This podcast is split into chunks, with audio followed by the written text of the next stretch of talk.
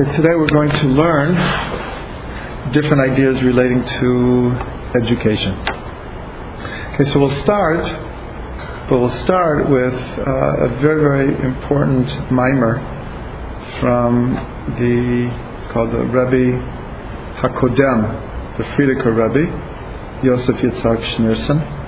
And he wrote a, a short pamphlet on seven Tanaim, seven uh, stipulations or eitzot, uh, advices for a educator. And these seven are extremely important. Any educator who really, really takes these seven ideas to heart, uh, it's extremely helpful, very, very helpful.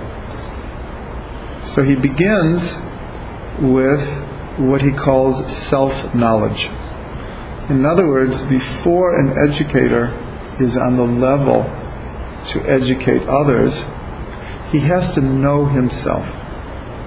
He has to know why he's in education, has to know his strengths and weaknesses, and has to have an honest appraisal of his relationship with God with the world around, and especially with his, like I said, his motivations and his reasons for being in education. So, ordinarily, we might tend to skip this and just get, okay, what do I have to do as an educator? How do I turn on the students? But he says the first thing is if you don't know yourself, if you don't have a clear cheshbon hanefesh, and and have a yeshuv hadat, have, have a settled mind and a balanced perception of oneself, how can you give over anything to someone else? The first level is self knowledge. The second is hakshara, preparation. And I've seen this many, many, many times. You can have a Talmid Chacham, you can have someone who's extremely wise and knows the Gemara backwards, forwards, inside and out, Shulchan Aruch Baal Peh, by heart. But if you put that same person in a classroom or in a educational setting, he'll, he'll have no idea how to give it over that it can be received. Now, he can give over the halacha, he can give over the, the daf Gemara, give over the, the learning, but it doesn't mean that he knows how to make it be received on the other side. So any educator needs hakshara. In other words, education is a lot more than just knowing the information that one wants to give over. There are hundreds of useful tools to know in order to be a good educator. So that's the second uh, stipulation of a good educator is to prepare themselves properly to be an educator. The third is knowing the student and the student's situation. And this is a critical one where uh, I'll just give an example. When when I'm asked to speak and I'm given a subject, so my, my first question is who am I speaking to? Are they religious? Are they not religious? Are they, how old are they? What is their backgrounds? What's the community like? Is it Ashkenazic? Is it Hasidic? Are they unaffiliated? Where is it going to be? Is it in the shul? Is it in the JCC? The setting is also very important. So, in other words, to know who the people you are educating, what are their families like? What, and even, let's say, even if they're religious, there are so many different types of religious that if you prepare to speak to let's say, what you think are going to be modern Orthodox, and it turns out it's a Haredi crowd, it goes without saying you're not going to say the same thing. You're going to say it completely differently. So that's in a general sense. In a general sense. But in a more specific sense, uh, let's say you're, you're, you're dealing with formal education where you'll have a class of, of 20 and you're with that class the whole year.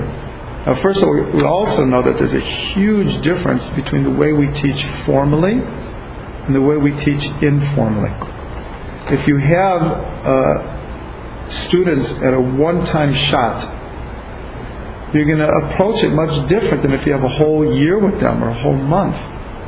You have you have to think of these things uh, beforehand. But on, even on a more specific level, let's say you have 20 students in your class. It's, the responsibility of the educator to get to know each of the students to know their situation.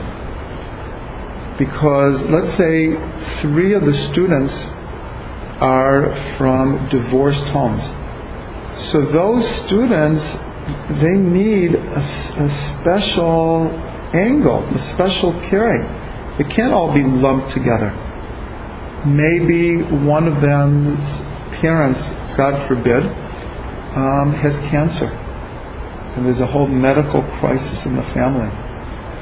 So one has to know that. If one doesn't know that, you'll see a student acting out or depressed or showing up late. But if you don't take the time to find out why is that happening, so you'll just like discipline them in a general manner, which is totally inappropriate. Totally inappropriate. So, in, in the ideal sense, now obviously we can't always do this if it's what we'll call informal education, especially when you have groups just for one Shabbaton. Or a group comes in and you're speaking to them for one hour. Okay, so a lot of times this isn't as appropriate, but uh, getting to know the situation, the students in general, you have to do all the time. You have to do all the time. I know among the students that I work with that uh, from university to university, there's a huge difference. What motivates an English English speaking student to go to Hebrew U for the year or to go to Tel Aviv University? Completely different motivations. So if I would give the same class, I would have to give it completely differently, totally differently, depending on who is there. And even more specific, is it reform? Is it conservative? Is it orthodox? And then you have to be very sensitive to things that you can say with one group that you cannot say with another group. You'll like you'll lose them immediately. So that's the third one is knowing the students and knowing their situation. Fourth is to know what attracts them and what repels them. And again, this is from community to community, from age group to age group. First, you just have to know the general, like who the students are, where they're coming from, what their background is. Are there any crises? Are there any extenuating circumstances? But then it's what's going to turn them on and what's going to turn them off if you go to a community where uh, Canadians. We're talking about the Canadians here. Ah, okay. So I have this all the time until I got sensitive. In, in Israel, um, I would mention uh, in the United States, and the Canadians would say, "Well, what about Canada?" Right? What about Canada? Right? You talk about Canadians in Montreal. You talk about Canadian. It's like talking about the, the Yankees in New York.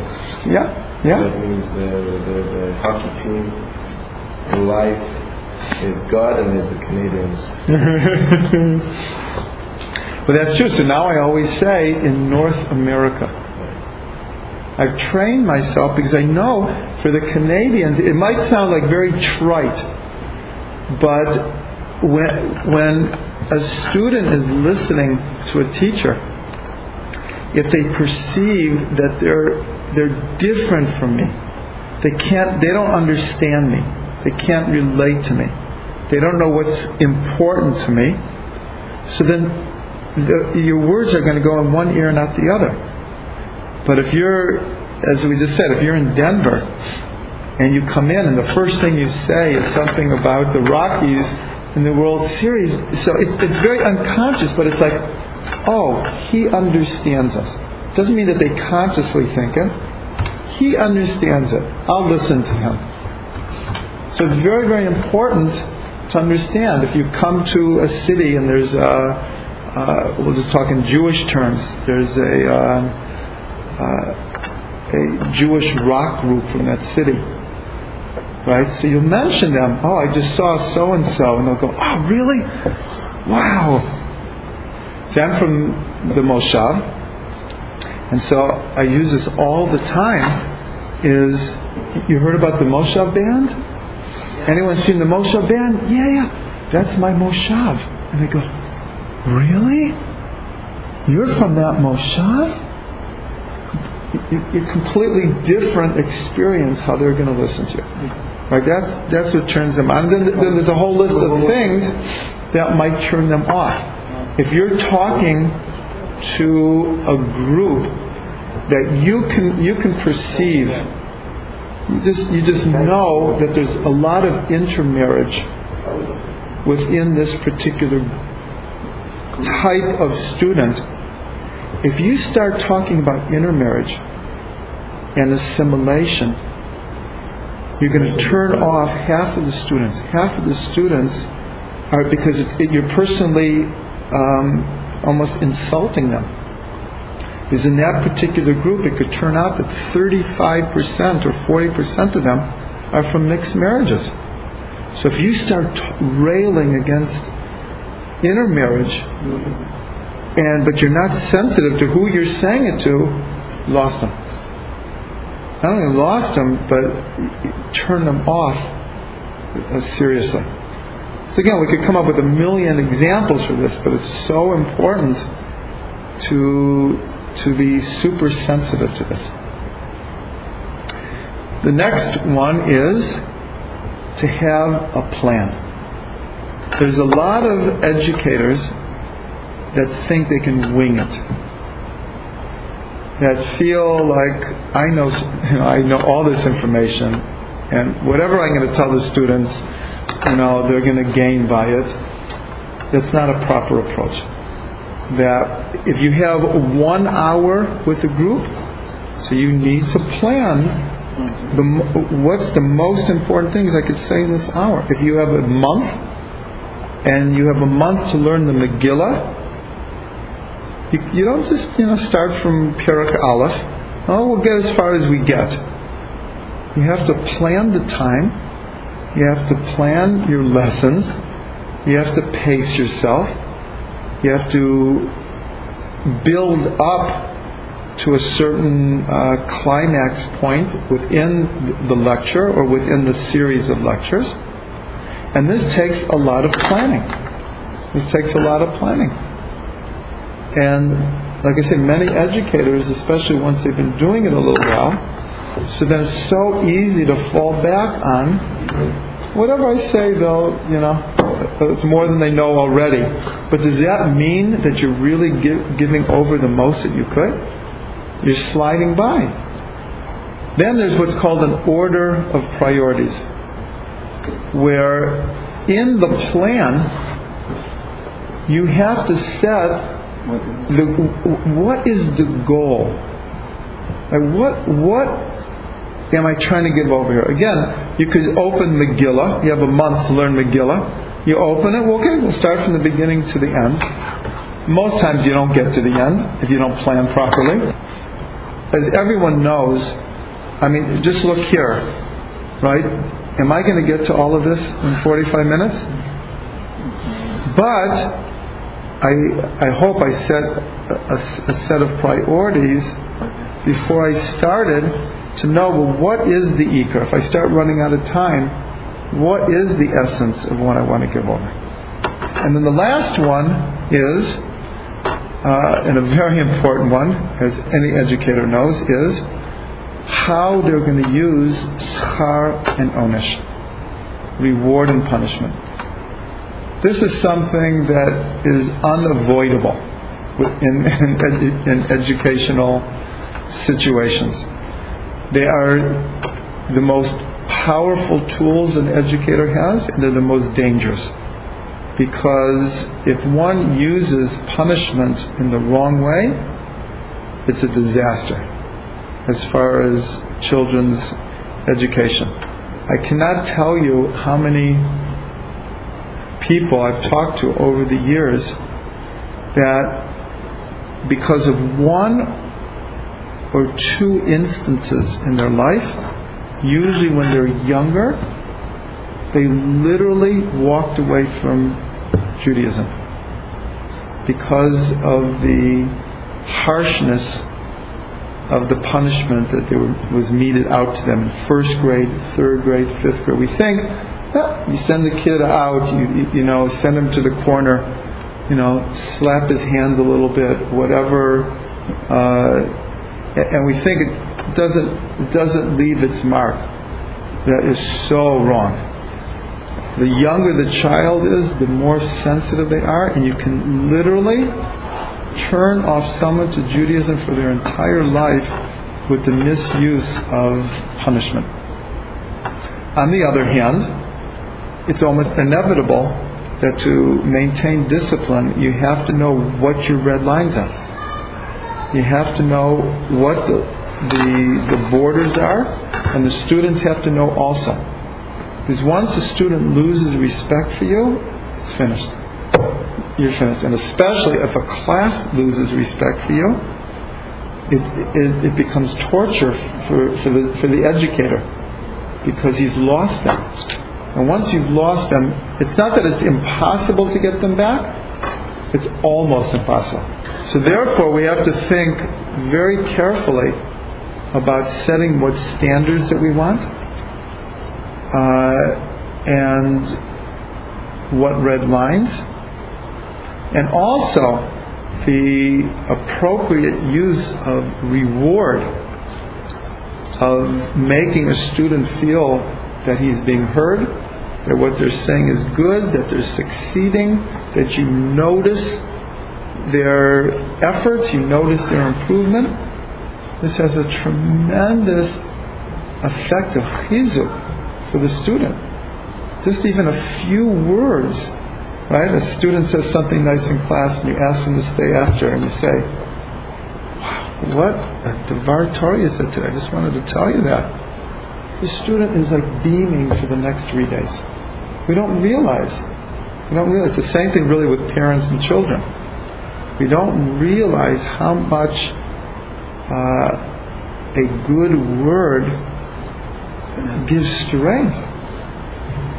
So this was in short the seven advices of the Frierdiker Rebbe for, for education. Sheva Tanaim Lechinuch V'Hadracha Mea Yosef Yitzhak Schneerson.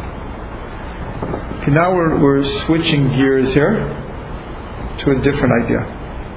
And this idea, we'll call it an overview of what is happening in Jewish education today. In other words, it's, it's important to understand a wider context that you are operating in. Anytime you talk in great generalities, there's the danger that oh, there's a little in Israel it's a little bit different, and uh, South America it's a little bit different. I'm talking in very big generalities here, very big generalities here. But let, we'll, we'll, focus in, we'll, we'll, call it North America. But I think most of what we're saying is going to apply to everywhere. One of uh, Charles Dickens' books, The Tale of Two Cities, begins, it was the best of times, it was the worst of times. This is a, a, a classic opening to a book. It was the best of times, it was the worst of times. So this phrase can very well be applied to Jewish education today. We'll start with the worst of times. the worst of times that assimilation, intermarriage, and Jewish illiteracy has never been as bad. Has never been as bad. In my generation, I believe the percentage of in, intermarriage is around 9%. In just 30, 40 years, it's gone to over 50%. In at the time of uh, of my generation, my parents' generation, virtually everyone went to shul on Rosh Hashanah, Yom Kippur. Everyone had a seder of Pesach. Parents, even who had left everything behind, would go for Yizkor on the holidays. You know, there were people who who who basically weren't even keeping mitzvah, but they still kept a kosher home. Uh, things have changed so dramatically. I'll just give you an example. There are approximately 40,000 Jews in Denver. Approximately 40,000 Jews. That's not counting in the outlying communities where the unaffiliated rate will Skyrocket. skyrocket. So in Denver, this is just an example. If you took on Rosh Hashanah and Yom Kippur, when the most Jews go to, to, to synagogue, and you count every Reform, Conservative, Reconstructionist, Orthodox, Chavurah, you name it, there was a, there's approximately 10 to 20 percent of Denver Jew, Jews are in shul even on Rosh Hashanah Yom Kippur. We- know that Jewish illiter- illiteracy, assimilation, it has never been worse. On the other hand, in Eretz Yisrael, everyone has said there are more people learning Torah now in Eretz Yisrael than any time in Jewish history. In 1945, I believe there were nine day schools in the entire United States. Nine. Now, in North America, there's something like 600. There's something like 600 day schools now. So, in other words, the best of times is that the realization that there will be no Jewish continuity without a strong Jewish education has definitely caught on. There are Jewish day schools all everywhere now, communities big and small.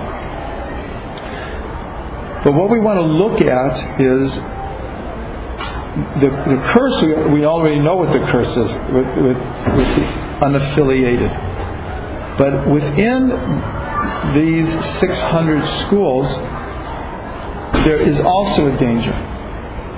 There's also a danger that many of the students only make it to sixth grade, and then the parents pull them out when their education gets so called serious because they don't feel that they could get a balanced secular and religious education within a totally um, Jewish environment. But even more than that, and I deal with this all the time in, in my work in Eretz Yisrael, how many students from religious homes come out jaded? In other words, there are so many young people who are a product of a full yeshiva education. They're not going to drop it, but they're basically turned off. So what I want to look at is what the problems are and what we can do about it. The best of times and it's the worst of times. So it's like a two-pronged attack. How do you how do you get to those who have fallen through the cracks, who, who are totally disconnected to Israel, who, if they have a bar and bat mitzvah, that is the end of their Jewish education, basically. And then on the other hand, all of those who are going through religious education, to make sure that when they finish, that they come out strong, enthusiastic, proud and educated and not come out doing things by rote and somewhat cynical and jaded about, about Judaism. So in both approaches, we can see similar problems. Similar problems. In other words, what turns off students in these uh, what are called Talmud Torahs, where they come learn for two hours a week in preparation for their bar mitzvah, and what turns off students who are sitting all day. Here's just a, a number of ideas here. Number one is that too much of the teaching is frontal, that it's directed from student to teacher, teacher talks, student listens, takes notes, that's the end of class, you have a test on it, and that's it. You go through the whole semester like that. Not enough creativity, not enough creative ideas to make the students feel that what they're learning is really a part of their lives, is, is interesting, is a turn on for them. There's a lack in most Jewish educational circumstances on independent thinking, where the students are taught to think for themselves, to analyze a text. Now, now these apply to religious and totally not religious, just different ways. Where here, there's such an emphasis on we need to get through tractate such and such this year. We have to get through these many halachas in Mishnah Berurah and this, and there's not enough teaching on how to analyze the text from one's own perspective. So that's what we need. There needs to be great changes in the entire educational paradigm, in the whole model, the marechet, is because really, if you really think about it, learning Gemara is the essence of independent thinking. In other words, there is learning what Shammai says and, and, and Hillel says, but really when you learn Gemara, it's to, it's to learn to, to think for yourself, to analyze it, to take it apart, what's behind it, what's the svora. And there's, there's this, it's lacking tremendously. Lacking tremendously. There's also, uh, again, when I talk in generalities, there are some schools that maybe do some of these things. I'm talking about in general. There's a lack of experiences. In other words, for for knowledge to be integrated, it has to be coupled with experience. That's one of the most important things, let's say, about Shabbatonim. Because we, you teach about Shabbos and you teach Hilchos Shabbos and you teach about Tefillah and about community and all of these things, but it all comes together in the Shabbaton. The experience of the Shabbaton, I'm just using this as, uh, as an example but when there's singing and dancing at a Shabbaton, when the students get to give the Divrei Torah, when they, uh, the students are part of planning the Shabbaton and some of the activities, and when you have uh, good themes and good subjects, and the students get to eat together and they get to learn together and, and just experience Shabbos, this is worth its weight in gold. Because it takes all of the formal teaching and it puts it together. And therefore, every school should have, you know, you learn a, a whole year about, let's say, the Holocaust and then you cap off the year and you take the students to Washington and you go to the Museum of the Holocaust. And you, uh, you have them meet survivors and you have them do some kind of an action. So it, it puts it all together. Without experience, it just it just stays up here. Right. And then one of the, the biggest uh, problems is how to make Judaism contemporary and relevant to the students. This is a huge problem, whether they're for the non religious, they just have written off religion as having absolutely nothing to do with their lives. They go to they go to uh, you know to learn for two hours a week in Sunday school for an hour, and half of the time this, the teacher is disciplining them and yelling at them, and the other half they're just kind of told what Judaism says on the most superficial level. They get to age 13, and the, the only conclusion they can come to is this has absolutely nothing to do with my life. Nothing. It doesn't touch anything. And they're out of there. And you can't blame them. It's really not their fault. And you know what? If they learn something good, they'll go home and it won't be in the home. Let's say they have this great teacher and he teaches them about Shabbos, right? And the student, is like they're in fourth grade, fifth grade, sixth grade, and they're like, sounds great. And they go home, and the parents, like, you know, look at them like, you want us to do uh, Shabbos? We we're sending you there to learn about it. We don't do it. Forget it. They're, they're finished. They're out of there. Okay, and I'm saying this because I know that you go around to the different schools. Some of the schools are a little bit more traditional than the others. But some of the Shabbatonim you're doing is exactly what this is. And so what the problem is you have a Shabbaton with them, and they're gonna they'll love it. They'll love it. And then the next week it's like like they'd love if if if if their if their mother would just light candles, if they would just make kiddush, but it doesn't happen. So what do they see? Hypocrisy. They see du partsufim.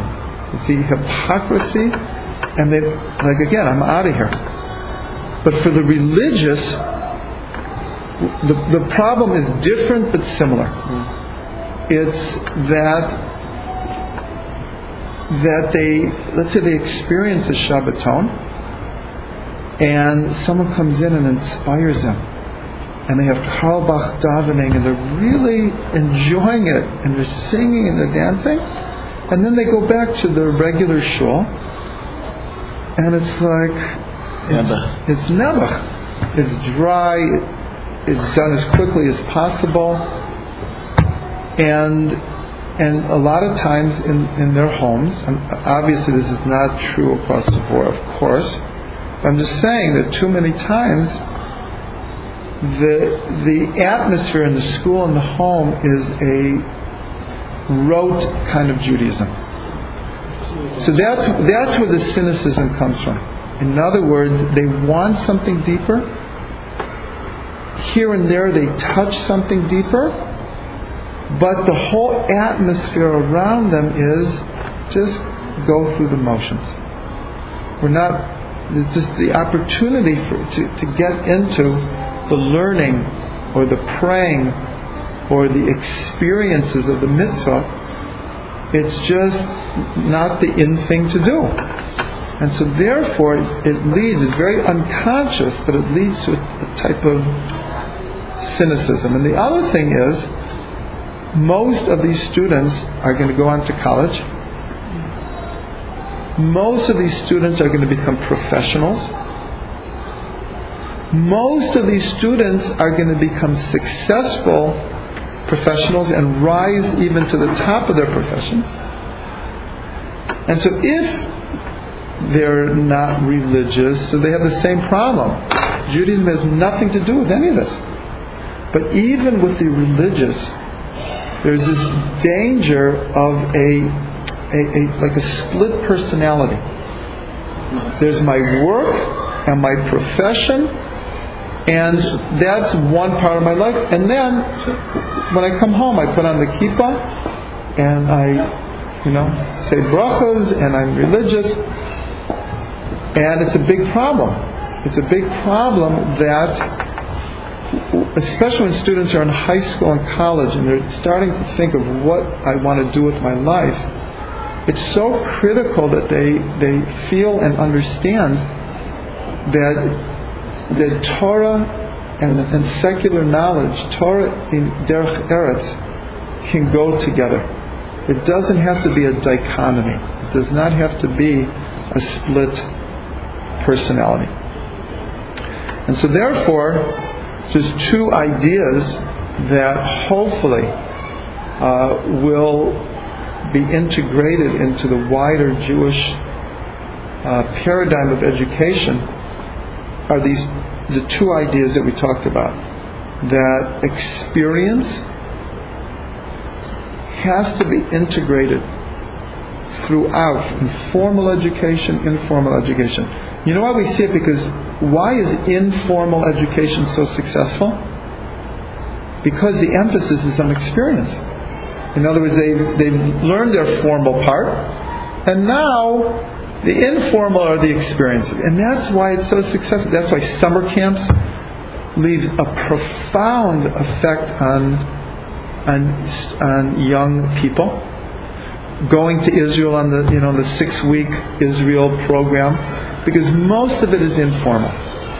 So the idea is that we should take the best of informal education and make it part and parcel of formal education and not to separate them. Not that from 8 until 4 is formal education and then twice a week at night is B'nai Akiva or NCSY or the school youth group or whatever it is.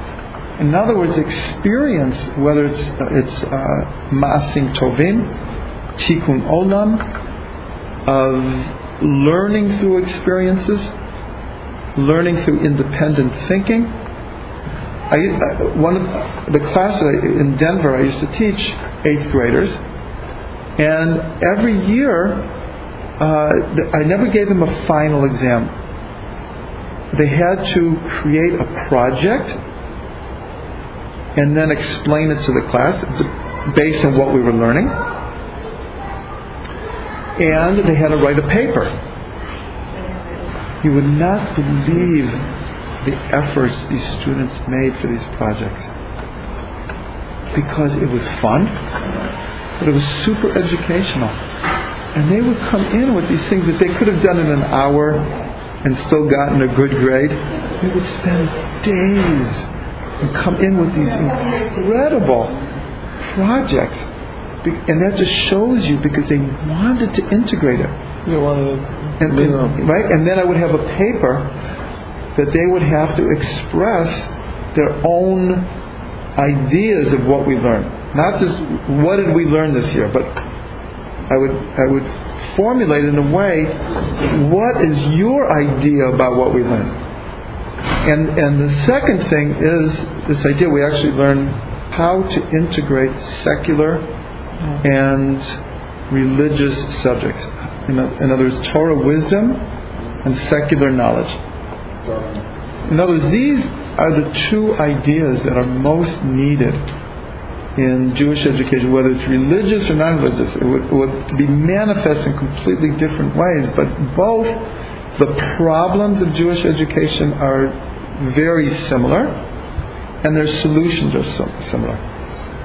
Anyways, I'll end with a bracha that uh, Hashem has put you, all of you, in a very unique situation, shlichut, and you have the opportunity to change and improve and turn on hundreds and hundreds and hundreds of individuals in the whatever it's going to be one, two, three, four years that you'll be here. Um, you have no idea how many opportunities you have on a daily level to influence, to draw close, to awaken, to uh, to give strength, and Hashem should bless you with with chen. Uh, that might be the most important thing to find chen in the eyes of people around you that, in a sense, uh, encompasses ev- everything we've talked about because uh, people work on first images and chemistry. Right? So if they feel they can relate to you, they'll listen to you. If they feel that they can't relate to you, they will not listen to you. Right? They might have to listen to you to get their grade, but they're not listening to you. So I bless you with chen. And what is chen from? Love.